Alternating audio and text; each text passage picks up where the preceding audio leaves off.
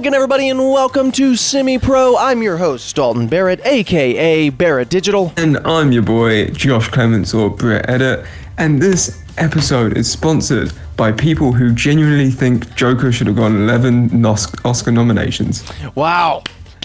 We just love Joker here at Semi Pro, and we are so happy to be sponsored by the people who think that it deserved all 11 of its Oscar nominations. Way to go, you people, and way to go, Joker. We truly love Joker. It's it's in many ways it's the film of the decade. Um, that's the podcast for today. We'll see you all next week. There's no other films released in the last 10 years. Oh no, Josh, you left already. Uh, we have, we still got, we've only, we're only at a minute. We've still got like 19 minutes to fill. So I guess we could talk about some of the other films that came out last year that were definitely not as good as Joker. Oh, absolutely not. But how could they be? You know, what movie could ever be as good I mean- as Joker? when you think of Joker, the, the first thing that you think of in my mind is always, God, I really love that costume design. The, the boxy suits. I mean, Robert De Niro in that grey suit. Oh, that really deserved that. I mean, I'd be, I'm outraged if it doesn't get the win. Oh, it better win all 11 of its nominations. I, I can't see a way that it doesn't because it absolutely deserves everything from the, the cinematography that had no meaning to the costume design, which was suits. I- I- What- uh, I- I Josh, Josh, like to this be sounds fair- like we hate Joker. We don't hate Joker To be, here. Josh, we wait, wait, wait, wait, wait. No, uh, we think it's the best movie of the year and deserves all 11 of its Oscar nominations. Let's be clear here. Not just suits. One of them was red with a green vest. Right. No, no, yellow, yellow vest. Wait, was it green vest? I don't remember. No, yellow shirt, green vest. Yes, yellow shirt, green vest. That's that's what we're talking about here. That's costume design, Josh. And that's why it deserves the Oscar nomination over Rocket Man, a movie with over 20 costume changes that all capture the look and feel of Elton John's real costumes in real life without all being recreations of actual costumes. Several of them were originals. 20 costumes versus one red suit boy. Who will win? I mean, the reason that we're talking about Joker a lot is because Clown Man Bad is the best film of the year, and there's really no debating this. Clown. Oh, you mean Star Wars: The Rise of Skywalker? Clown Man bad? oh, that was a reference. Is to that our new nickname for. J.J. Abrams? Yep, that's it. Clown. All right, let's just get on with it. Uh, top movies of the year. Josh, why don't you kick us off with your? We're, we're doing top five, counting down to our number one, which is the same movie. Uh, and you guys will probably expect it. But Josh, why don't you? Why don't, this is our Oscar. Uh, Oscar. This is our Oscar nominations for Best Picture. Our top five. No, I'm just kidding. These are just the movies that we had the most fun with. Um, I should. Okay, so I'm just going to preface this with A. I didn't watch a lot of movies uh, last year. Don't know why. I just kind of didn't have a lot of time or effort. And B. A lot of the movies that I did want to watch last year didn't release in the UK until basically now. I think Jojo Rabbit gets released tomorrow, and then The Lighthouse gets released at the end of the year. So those aren't on it. Uncut Gems doesn't get released till like next week. That's not on it. But Both if they Jojo Rabbit released, and The I Lighthouse promise are- you they'd be on here. Uh, both Jojo Rabbit and The Lighthouse are out on digital, Josh. Like you Of don't have to. No, you guys don't get digital copies at the same time, we don't time get as everyone digital else. copies. At least we don't get them when you get them. That's nuts. I'll just I'll send you my digital copy of the movie. The the Jojo Rabbits, it it hasn't even got a theatrical run yet. Uh, Wow. Neither has the Lighthouse. So Gotcha. Well, I did see Lighthouse. It did not make my list. So let's hear your number five. Now, once again, these are not what we think is like the peak quality of cinema this year. These are just our favorites. uh, which is why my number five is Toy Story 4, which uh, and maybe it just snuck through purely because of nostalgia. Uh, but it, it was it was nice to kind of see. I don't want to say a send off because Toy Story 3 felt more like a send off, but sort of uh, an aftermath, I suppose. A nice little conclusion to this almost family of toys that we've gotten to know over the last God, 20 years. I, I grew up with Toy Story. Uh, it came out just before I was actually born. Uh, I went to go see 10th birthday. So seeing Toy Story 4 on my 20th it was a very surreal experience. but um, yeah, it was it was a fun film. It, the the graphic quality, which isn't how I evaluate films, but God, that was brilliant. It was photorealistic at times, which is an amazing accomplishment on Pixar's part. Um, it was just kind of wholesome, I would say. I would agree. I love Toy Story 4 uh, to an extent. I'm a little upset because there was some behind the scenes stuff that went on that I'm really not going to get into. But uh, essentially, Buzz Lightyear was supposed to have the role that Woody wound up having in that movie. However, his character was wrote down and they gave that role to Woody. I think that would have been a really good, watching that movie in retrospect. I think it would have been a significantly better because Toy Story 3 felt like a send off for Woody but I think this movie could have been a really great send off for Buzz had they left it the way that they did. But they didn't, and that's fine. And it was still a whole lot of fun. And Keanu Reeves was in it. So, I mean, that automatically makes it 10 times better. Uh, my, were in it. It was it was a lot, it was a lot of fun. Yeah, my number five is uh, Avengers Endgame.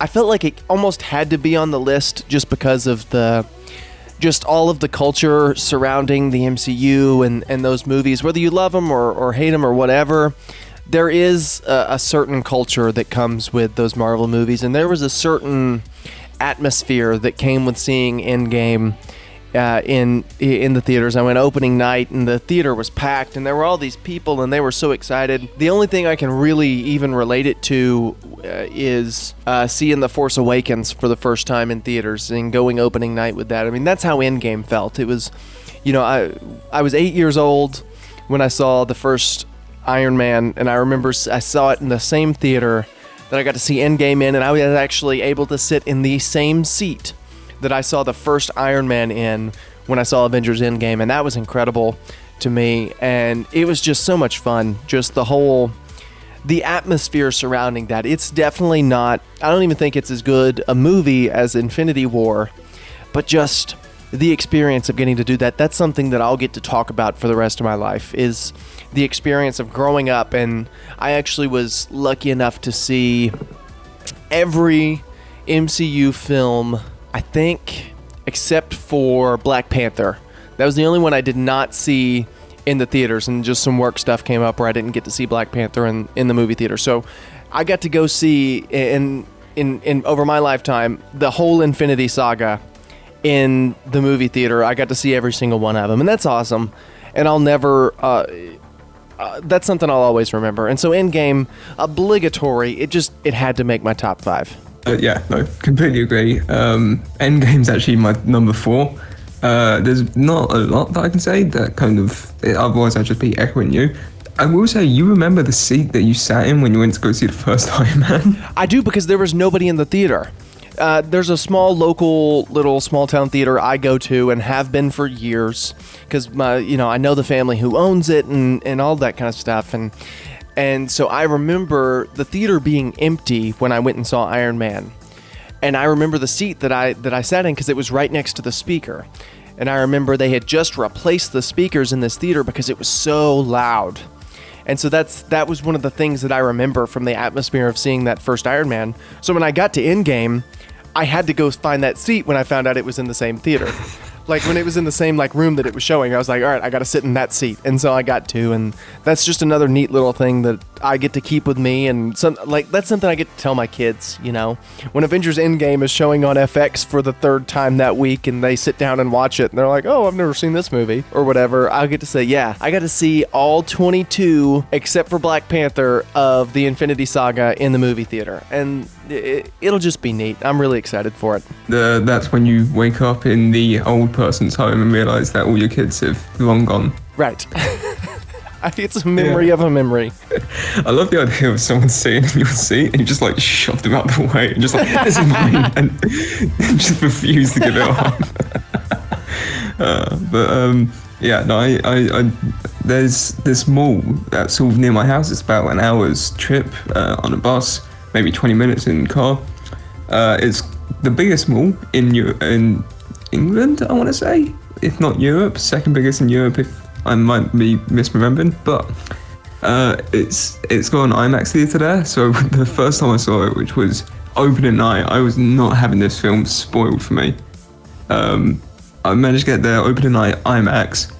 I will never forget just the like. So when when you go to the cinema in England, something that you'll find is British people tend to be very reserved in how they react. Um, like everyone stays silent. Uh, there's no talking. If someone even rustles their food, they get a death stare from every single person in the cinema, and they probably get exiled from that country. But the whole when country. went to go see Endgame, the whole country, you you make a noise in the cinema, you're never coming back. But um, with with Endgame, I remember just the, like people clapping and cheering and screaming. Uh, the thing I really specifically remember was I was like, I think I was at the end of the row, and there was this couple next to me, and this the woman at the end of the film just started crying at like Tony Stark's funeral, but it wasn't sniffles; it was like full tears, and the husband had to try and comfort her while also keeping his eyes on the film. I, felt so bad, but I was just like, yeah, I feel where she's coming from.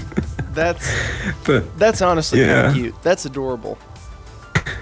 and yeah, Endgame as a film isn't like as if you take it out of the context that it was released in, it's not some masterpiece of filmmaking, but it is the a culmination of 22 films over the course of 12 years. Right, exactly. That's that's what you have to remember when you're watching Avengers Endgame. Is while it may not be the peak, it may not be as good as Joker. It's not cinema. It, no, it's not peak cinema. It's actually an amusement park ride. Um, but it, there's a culture around that, and there's an experience that came around seeing Endgame in theaters. So that's why it's my number five, and that's why it's your number four, I guess.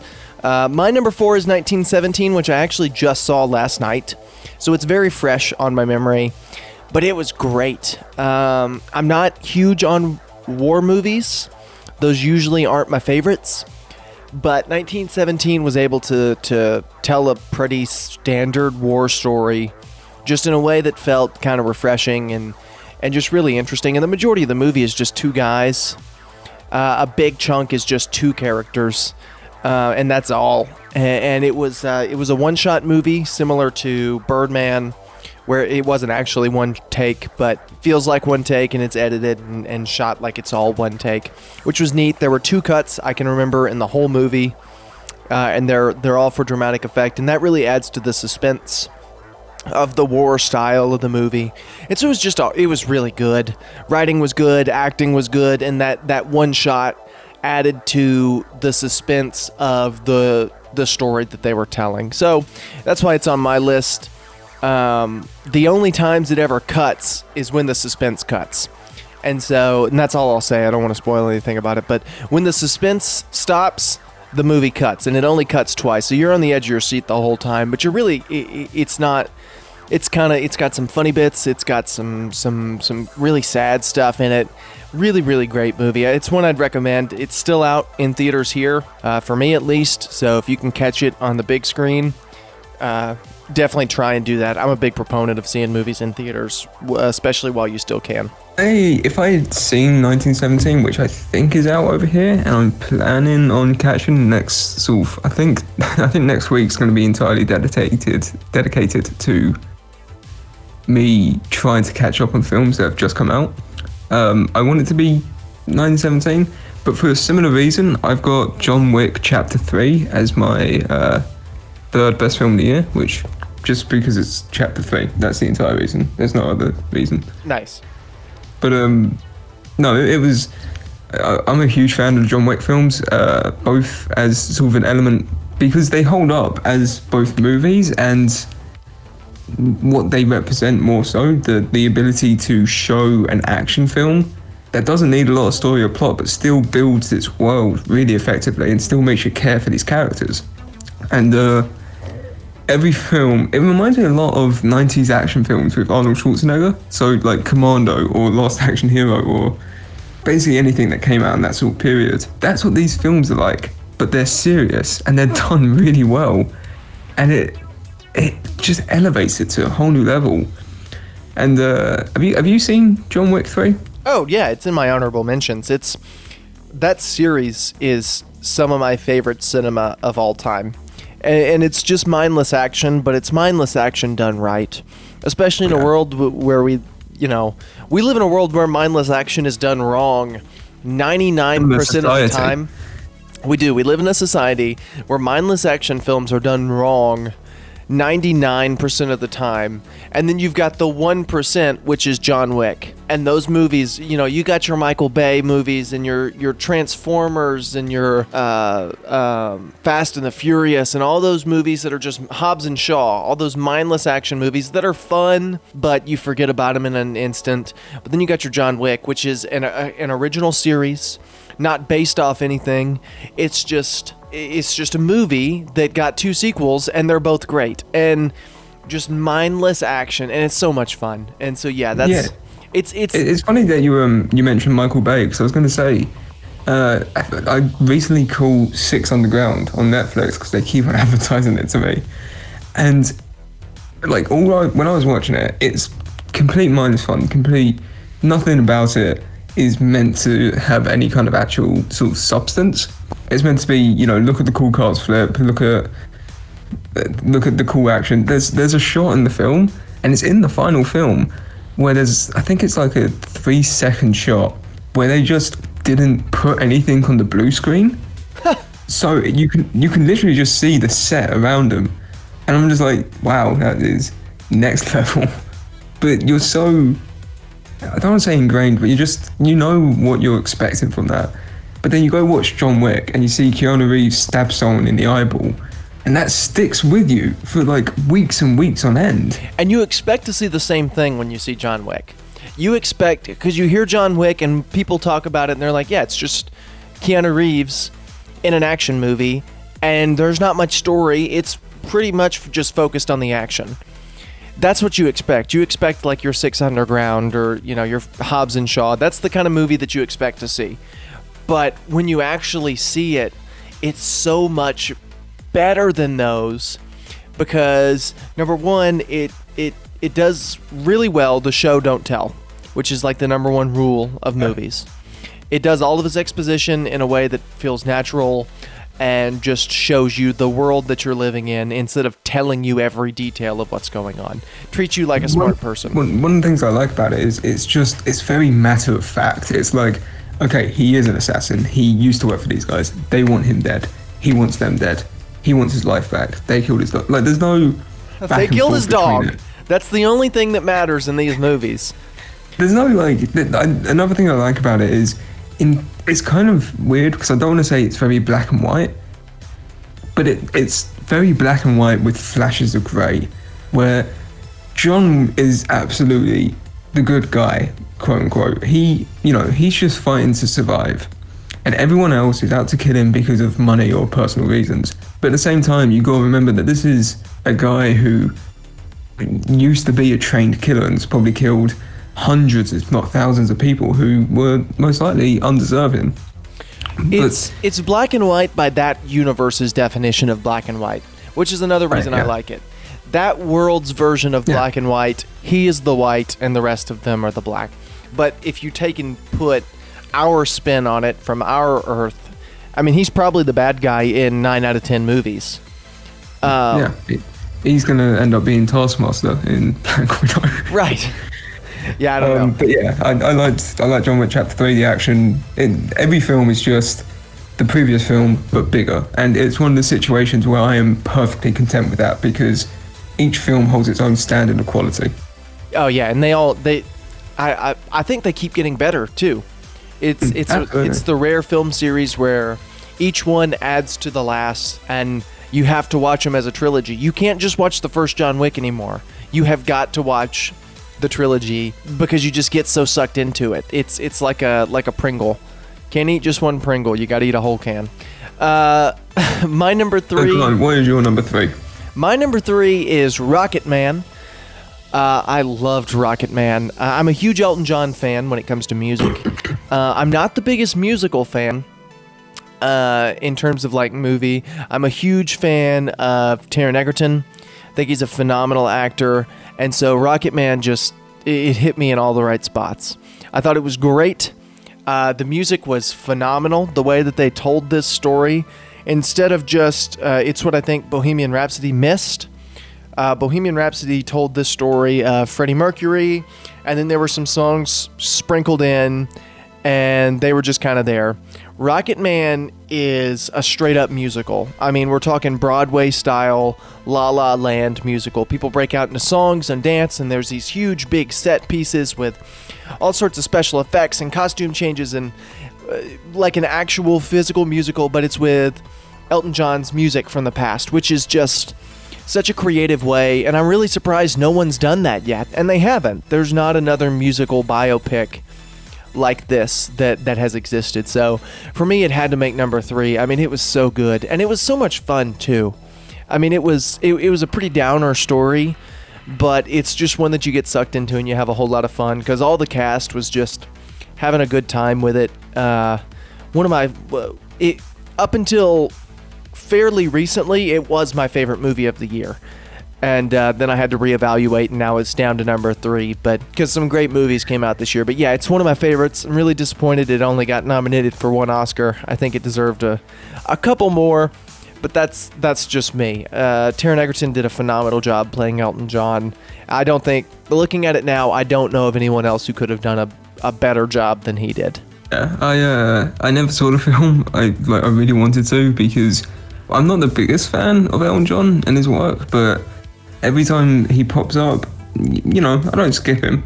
And he's he's always it's always something nice to listen to, except Crocodile Rock. We, we don't talk ah, about Crocodile See, I love Rock. Crocodile Rock. That's actually my favorite scene in the movie. Is when he's uh, playing Crocodile Rock.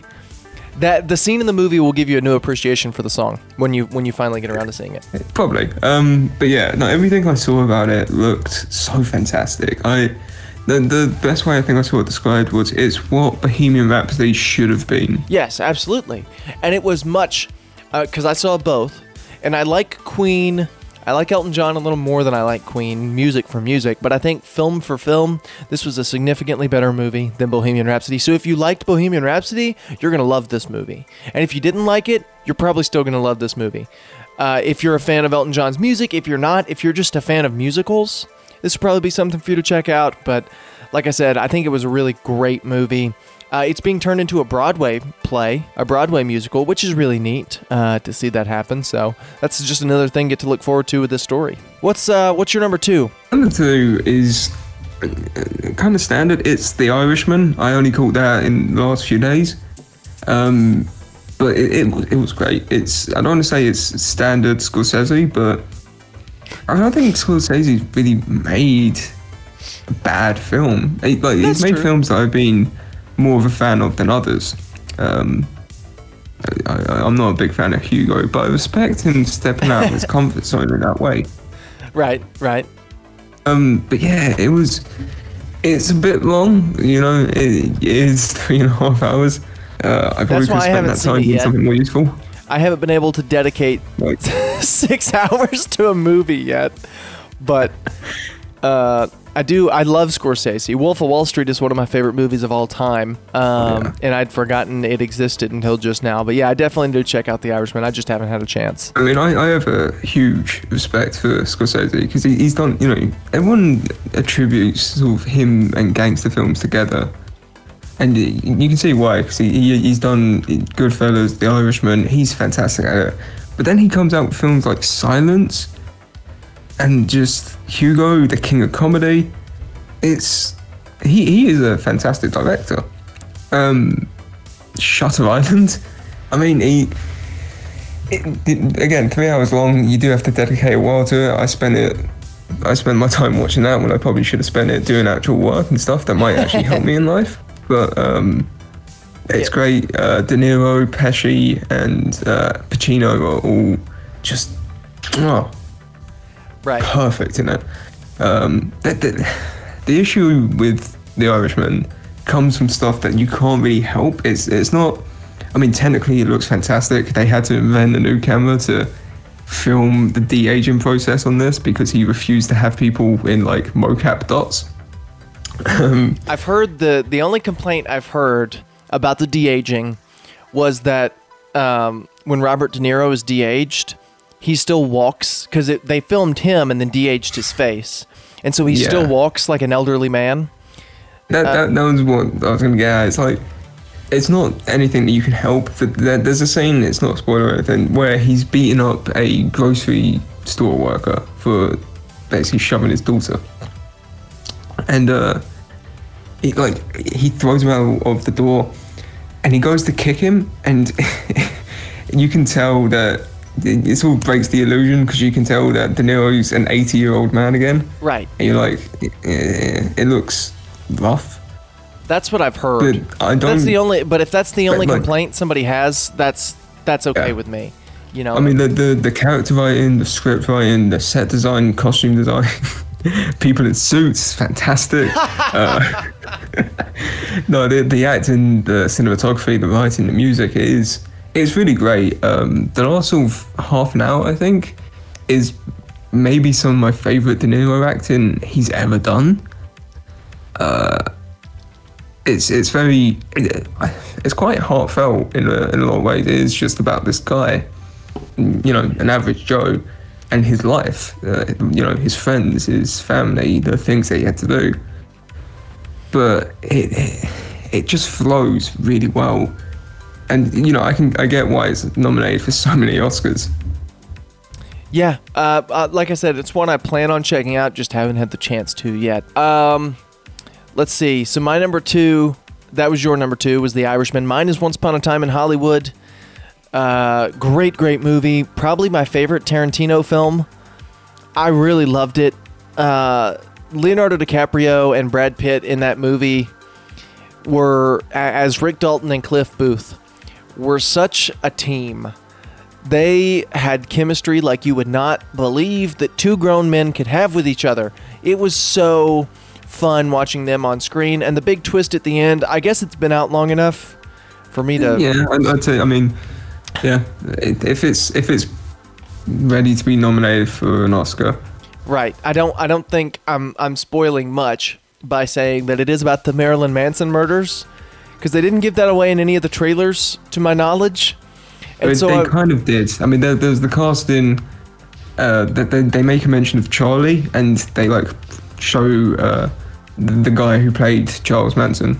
Right. But even in the movie, they never called him Charles Manson. Um, they. Um, fun fact: he also went on to play Charles Manson in Mindhunter.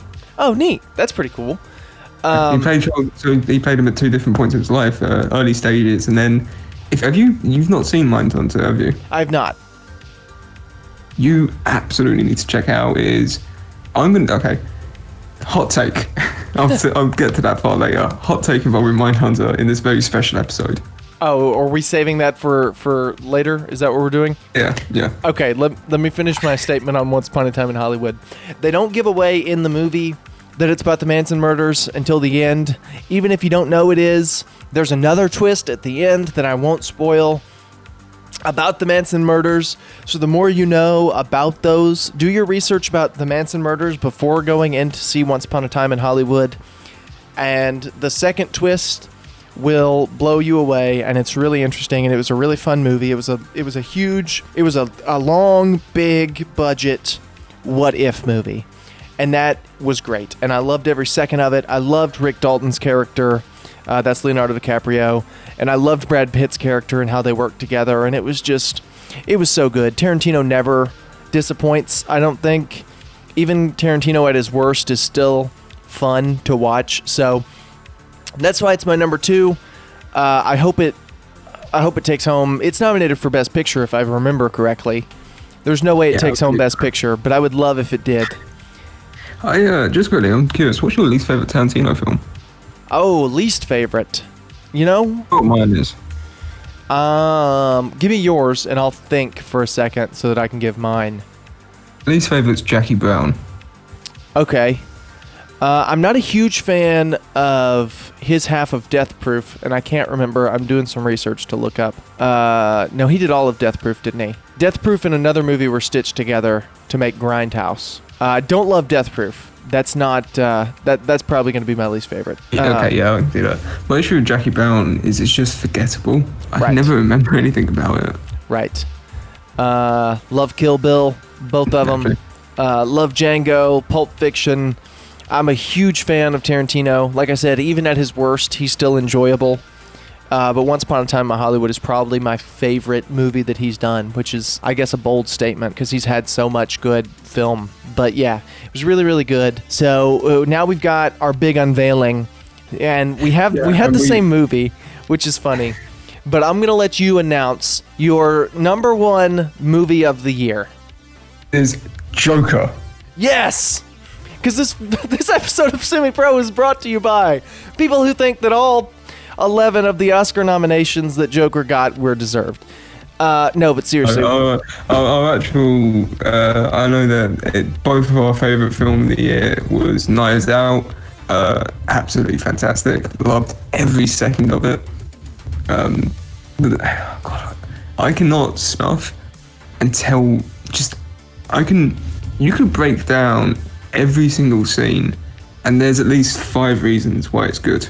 Knives Out is one of those movies that is number one. It's an original story, which there are. uh, if you look at my list, I've got, let's see, only three of the movies out of my five movie list are original stories. Rocketman, of course, is based off of the life of Elton John, so it's a story based off something else. I guess 1917 technically is based off of uh, true events, so scratch that one.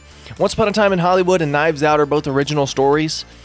Um, Avengers Endgame, of course, is based off of Marvel Comics and is a sequel.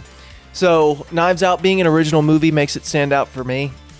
Um, but it's just a murder mystery. I- It's and that's that is a genre that has been done to death.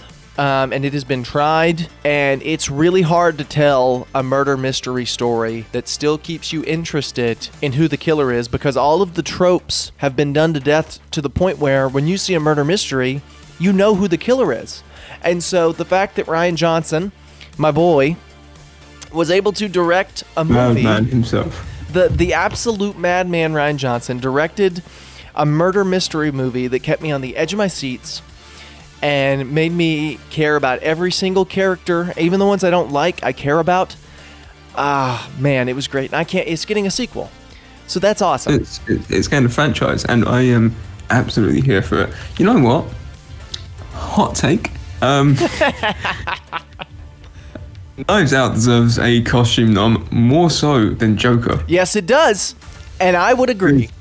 I after watching Knives Out, I wanted to look like Daniel Craig in that film for weeks. You know what I did? I went after I saw Knives Out and I bought the cardigan that Chris Evans wears. Yes, yes, Mine's, yes. mine's mine's a darker gray, but I went and bought it because it was in, it was great. And the thing about Knives Out that I love so much is number one, it's timeless. Uh, Once Upon a Time in Hollywood, of course, is dated in the uh, when it's in the seventies. Challenges? Know what I'm saying? Uh, Rocketman is seventies and eighties. Nineteen seventeen is of course the nineteen tens. Uh, and Endgame is modern day, but Endgame is very modern day. Endgame will Yeah. not. Endgame will be weird to watch on its own in 10 years because it's dated. And I think a lot of movies are dated. But Knives Out is one of those movies where it it came out today, so it's not a period piece, but it feels timeless. It feels like it. fe- Yeah, it feels like it could be any time. Um, you know, it, visually it looks like it could be something out of the '90s, but then there's smartphones and there's modern day text and speak and there's clear influences from just a bunch of different times. But it's so And even so fantastic. And, and Daniel Craig, his southern drawl, he talks, he draws out every word like he is a man from the 1940s in a murder mystery that plays in black and white on MeTV every night before I go to sleep. And it's like there's things like that, and then the story itself feels very like 50s, 60s, like classic film. But I love, I love how much of it, it, so we were saying it's a completely original story, and it also does the best thing that a mystery can do, which is keep you guessing.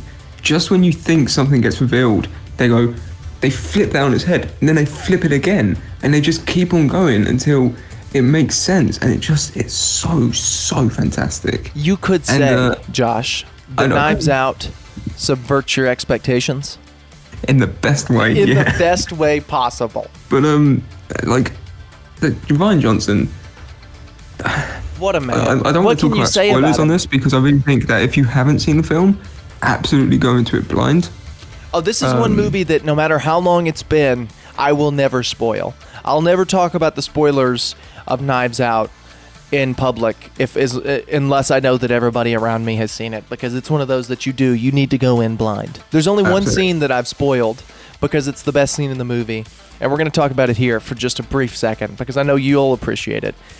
It's Daniel Craig is in his car and he's got headphones in and he's listening to music and he's singing along and jamming out and then some loud noises are going on in the background. So he takes out his earbuds and he goes oh lord and then he hops out of the car and it's the most beautiful scene. It's the most beautiful 10 seconds that i think has been in any movie in the past 100 years since the invention the, of film. The thing is, it's it's words don't do it justice. No. Everything about that is perfect. The camera's placed at just the right angle that you get Daniel Craig sitting in his car jamming out some tunes, while just to the side you can see all the carnage that's going on in the background.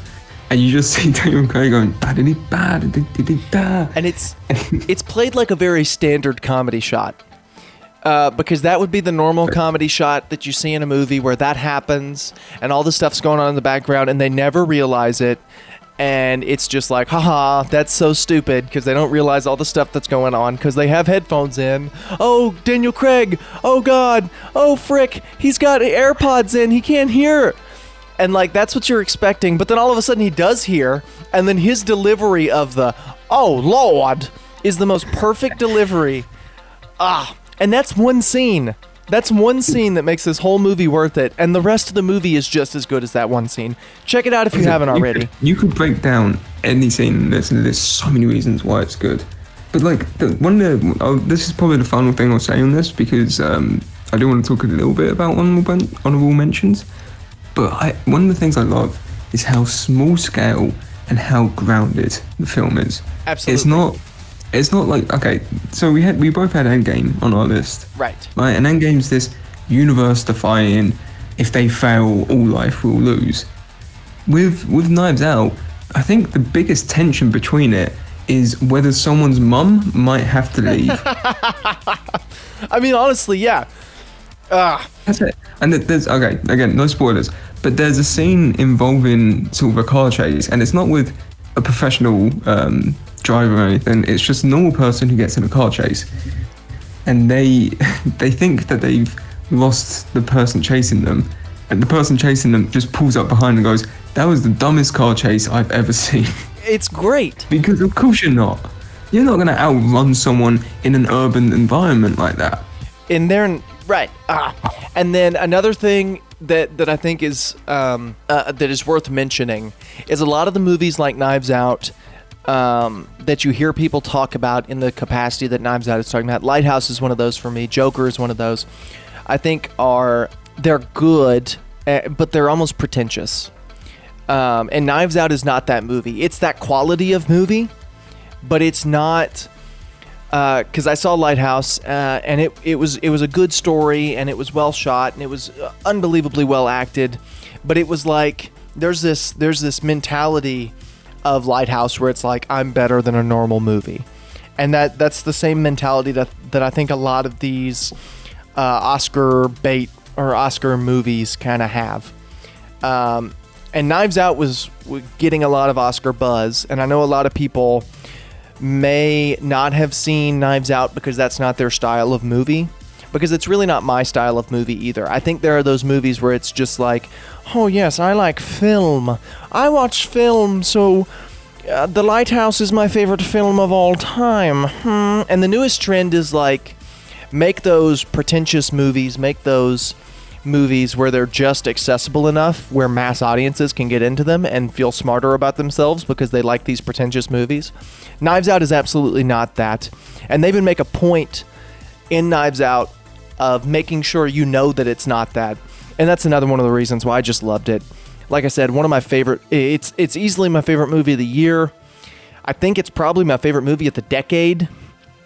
I love this movie. I love Rian Spoilers Johnson. next week. Yeah, spoilers for next week. Next week we're doing our top 10 movies of the decade. But right now we're going to do our honorable mentions for this past year. I'll go ahead and do mine, and then Josh, we'll just kind of rapid fire these off, give a brief explanation of why they made the list. Shazam is one of mine. Uh, I loved Shazam. It was probably my favorite comic book movie of the year, but I had to put Endgame on the list just because of the, you know, the the obvious culture that surrounded that and and the experience that came with seeing it. But I would say Shazam's a better movie. Doctor Sleep was an excellent sequel to The Shining. They will make a fantastic double feature once it comes out on digital. I'm very excited for that. Marriage Story with Adam Driver and Scarlett Johansson is on Netflix. If you haven't seen it yet, definitely check it out. It's just a little slice of life, but it's a beautiful little movie uh, with some great acting. I mean, Adam Driver uh, was so good, and so was Scarlett Johansson. Great acting in that. John Wick 3 made my honorable mentions for all of the reasons that I gave before earlier in the podcast. And Crawl, which is um, a Sam Raimi produced movie. He didn't direct it, but the Sam Raimi handprint is all over that. So definitely check out Crawl if you had the chance. Those are my five honorable mentions. There are more that I saw that were great uh, that just didn't make the list. But Josh, what about you? Um, I agree with basically all of those. Like I said, I haven't really been able to catch that many movies this year. Uh, a lot of what I have caught, you ended up saying in your honorable mentions. Uh, there is something I want to give a shout out to though, and that is Mindhunter. I can't even remember if this came out last year or the year before, but Mindhunter is genuinely. I say this about a couple of shows, Daredevil in particular, but Mindhunter is one of the best shows I think I've watched. It's it's another thing that's incredibly down to earth. Um, it, it's in, in in a few ways it's a procedural drama, but it, all it is is these two guys who work at the FBI interviewing serial killers before they were serial killers, and basically figuring out how they could predict and catch ones in the future. And uh, everything about it is brilliant: set design, makeup makeup in particular, if you ever get a chance, look up the comparison between the actors and the actual people, it is insane. Um, and I mentioned it earlier Charles Manson in Once Upon a Time in Hollywood. He plays Charles Manson again in Mindhunter. A slightly different point in his life. He's gone to jail, he's been there for a few years. What? and Charles Manson isn't in Once Upon a Time in Hollywood that much. He's got like one scene. He's got like a scene, yeah. I don't even think he speaks. So it'll be neat to see that. Uh, I'm gonna say Mindhunter and Once Upon a Time in Hollywood share a cinematic universe, and I'm just gonna say that, and I'm gonna watch Mindhunter. Okay, I would agree with you if the ending to uh, Once Upon a Time in Hollywood didn't happen. oh right, I guess they can't take place in the same universe. Because uh, they, they also speak to one of the the Manson family members just after.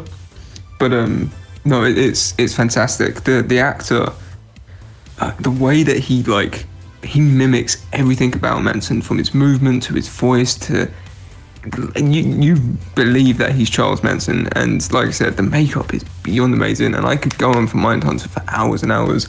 But basically my thing is watch Mindhunter. Uh okay. So is that Mindhunter's a TV show so is it in your honorable mentions for film yeah it's in my own mentions because it, I think it has the quality of a movie. And it premiered in 2017 and ran two seasons, so it didn't even come out last year. And it's a TV show, but it's still in your honorable mentions for favorite 2019 movies. Got it. Anything else? Yeah. No, that's pretty much it. I just want to say it was done by David Fincher or Lynch. I can never remember which one. I want to say Fincher. David Lyncher. Wait. Oh God. Maybe. I didn't. Uh, whoops. Okay. I'm gonna, is this where we wrap up? South Dawn. So we're. it's Fincher, just by the way. My, my favourite films of this year: David, David Lyncher and Clown Man Bad. My goodness, we got to wrap up this episode of Semi Pro. We've talked for far too long. Next week, we're doing our top 10 of the decade. So and then after that, it should get a bit more back to normal. Bit of news, couple of interviews, couple of getting Justin on to fix whatever bad franchise you want. Right. We talked about another series we're gonna be trying out this year, uh, where we do theories, um, like movie and television theories. That'll be fun. It's film theory, is what we're doing. Uh, we're stealing other people's ideas. We've got one that we've been sitting on and wanted to do a podcast episode on for a long time. So let us know. You can tweet us or whatever if you want to see us explain how Community and Breaking Bad take place in the same universe. Um, because that's an episode we're going to do regardless of whether you want us to or not. But that's one we're very excited for. But I guess that's going to do it. Uh, Josh, you want to close us out? Oh, you can follow us on Instagram. I'm Barrett Digital. He's Brit Edit, and we have a Twitter page for the podcast. What is that one, Josh? It's at Josh and Dalton or at Dalton and Josh. Whatever one has a semi-pro logo on it. I can never remember. And also, if you're on iTunes, and I think you can do it on Spotify, I really need to check so that when we wrap this up, uh, I don't sound like an idiot. But if you want to leave us a review, drop five stars on that, and share this podcast with your friends, it's a whole lot of fun to record, and we want to just build up our listening audience. To people who don't just follow us on Instagram, we want to reach more and more people. Uh, you can use your Amazon Echo to play this by just saying, Alexa, play the Semi Pro podcast, and we'll start pr- playing. I tested that the other day and it was really neat, and mine's about to go off, so I'm going to unplug it real quick. But yeah, tons of cool stuff you can do. Uh, but now I'm just rambling, so Josh, why don't you actually close us out this time? Thank you for joining us on this episode. And just to recap, the top five movies in the year for the both of us was Joker, Joker, Joker, Joker, and Knives Out. Thank you, and we will see you next time.